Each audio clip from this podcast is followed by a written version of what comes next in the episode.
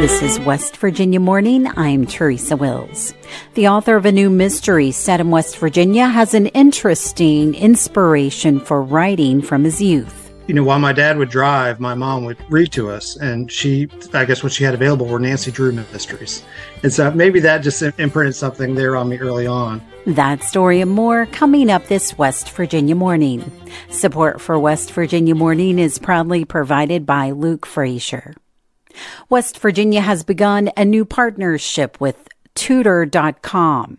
As Liz McCormick reports, West Virginians of all ages now have access to free, real time online tutoring, test prep, and job help. West Virginians can access these resources by visiting tutorwv.com.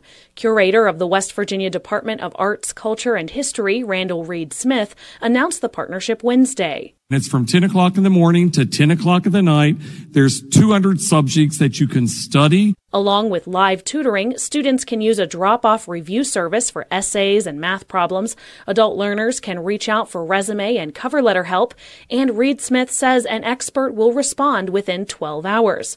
A similar announcement was made last week for some southern West Virginia counties, where 7th and 8th graders have 24 7 access to academic support through tutor.com. For West Virginia Public Broadcasting, I'm Liz McCormick in Shepherdstown. Two state corrections officials have been fired and missing lawsuit documents have been found. Randy Yohe has more. Charged by the Justice Administration with dereliction of duty, Brad Douglas, Executive Officer for the Jail System, and Phil Sword, Chief Counsel for Homeland Security, have been terminated. Justice staffers say emails and other documents requested in the class action lawsuit thought to be purged have been recovered, explaining the information is at the Southern Regional Jail. A federal magistrate ruled on Monday that state employees intentionally destroyed documents relating to the lawsuit alleging inhumane conditions at the Raleigh County Jail. The state was ordered to put a legal hold on the evidentiary emails and documents. The magistrate recommended a default judgment, holding the state liable for all charges in the lawsuit.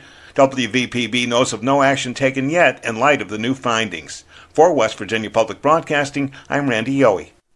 Russell Johnson is an attorney in North Carolina, but he was originally from Charleston and his family comes from McDowell County.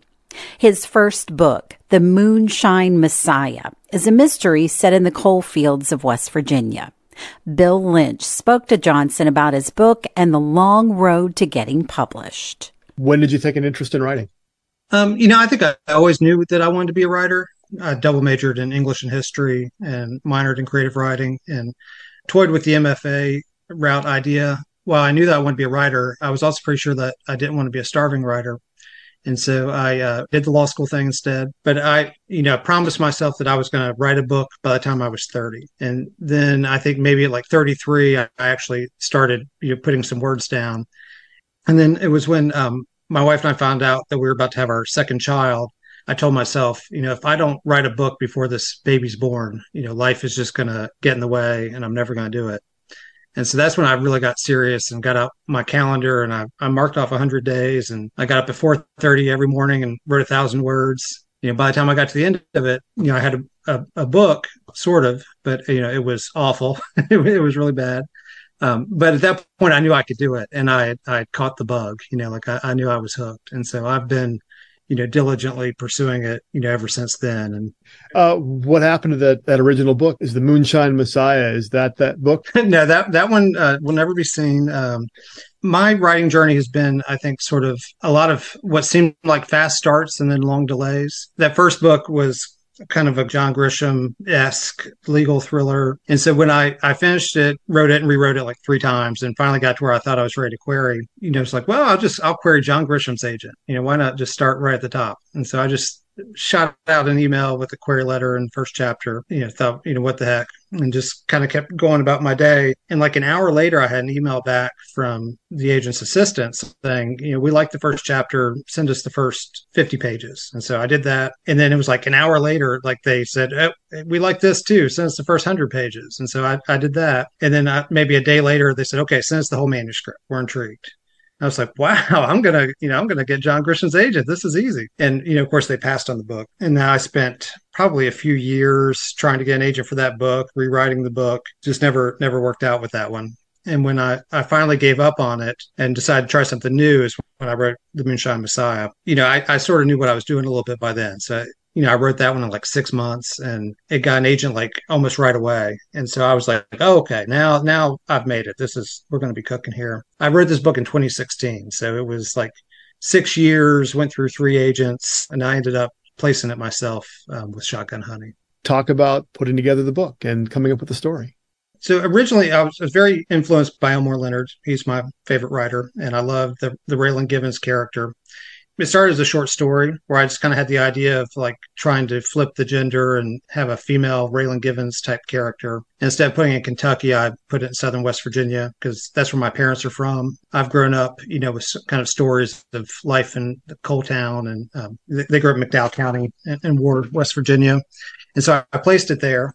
It's a, uh, a mountaineer mystery. Were you always drawn to that particular genre? You know, I didn't realize how much I was until I started trying to write, and and I kept kind of finding myself um, writing mysteries, even, even when I hadn't set out to. I've thought about this some. You know, when I was when I was very young, my family would go on a lot of car trips. You know, while my dad would drive, my mom would read to us, and she, I guess, what she had available were Nancy Drew mysteries, and so maybe that just imprinted something there on me early on. Uh, when I set out to start writing, I, I really thought I'd do more kind of legal thrillers, which are, are in the mystery genre, but whatever reason, just kind of gravitated more towards crime fiction and traditional mysteries.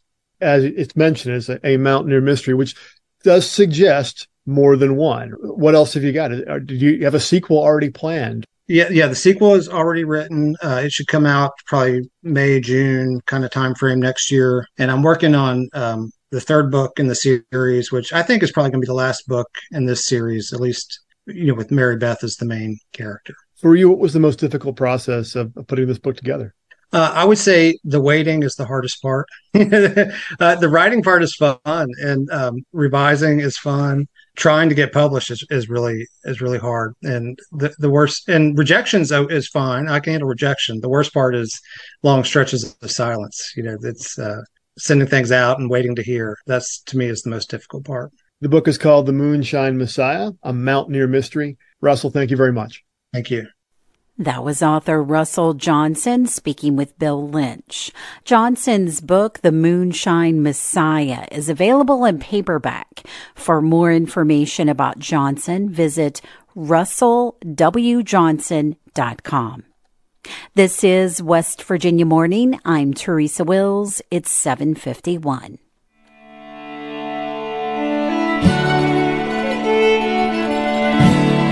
Becoming mostly sunny today, highs in the 50s and 60s.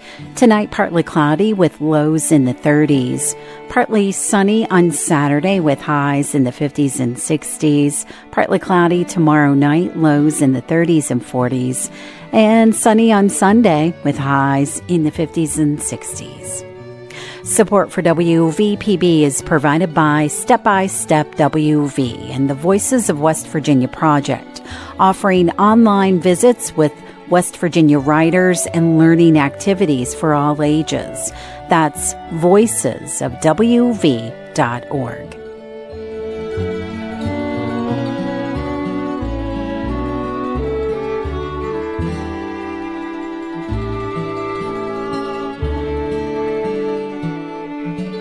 This week's Mountain Stage was recorded in the intimate space of the historic Franklin Theater in Franklin, Tennessee. Host Kathy Mattea welcomes some of Americana's top artists, including Grammy award winning musician Jason Isbell. Our song of the week is his performance of Strawberry Woman, which appears on his 2023 album Weathervanes. All right. Yeah, that'll work. I can do that.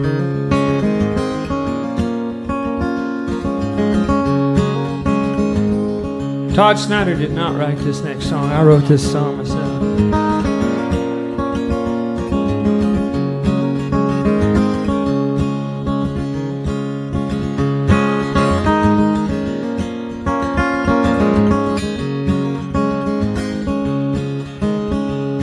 There's a warm wind blowing through the laundry laundromat.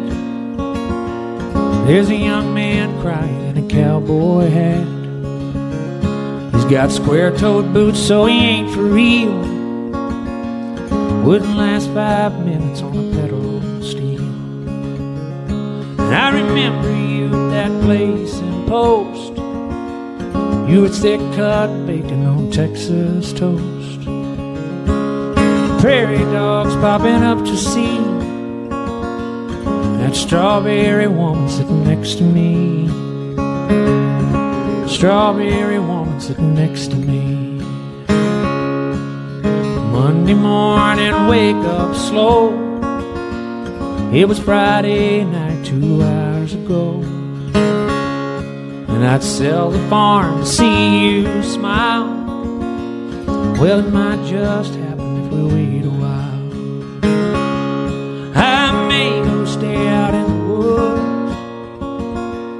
Woods. Sometime apart could do us good. I've been to heaven in a Sixth Street bar with strawberry woman and an old guitar. Strawberry woman and an old guitar.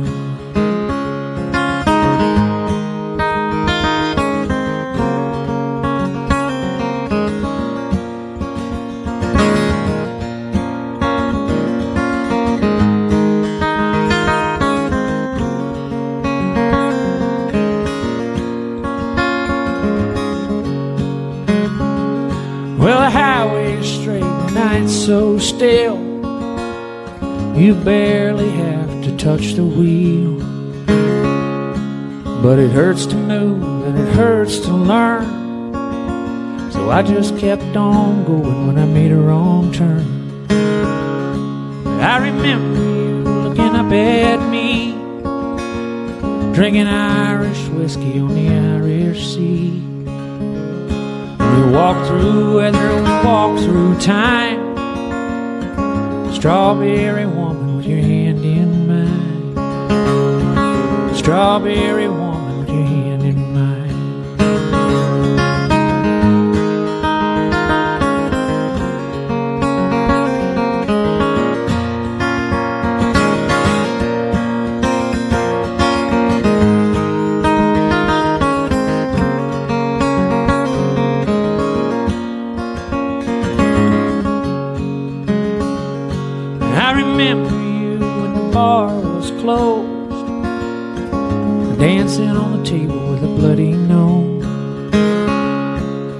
still look fine, you still look free. Strawberry woman with your back to me. Strawberry woman with your back to me.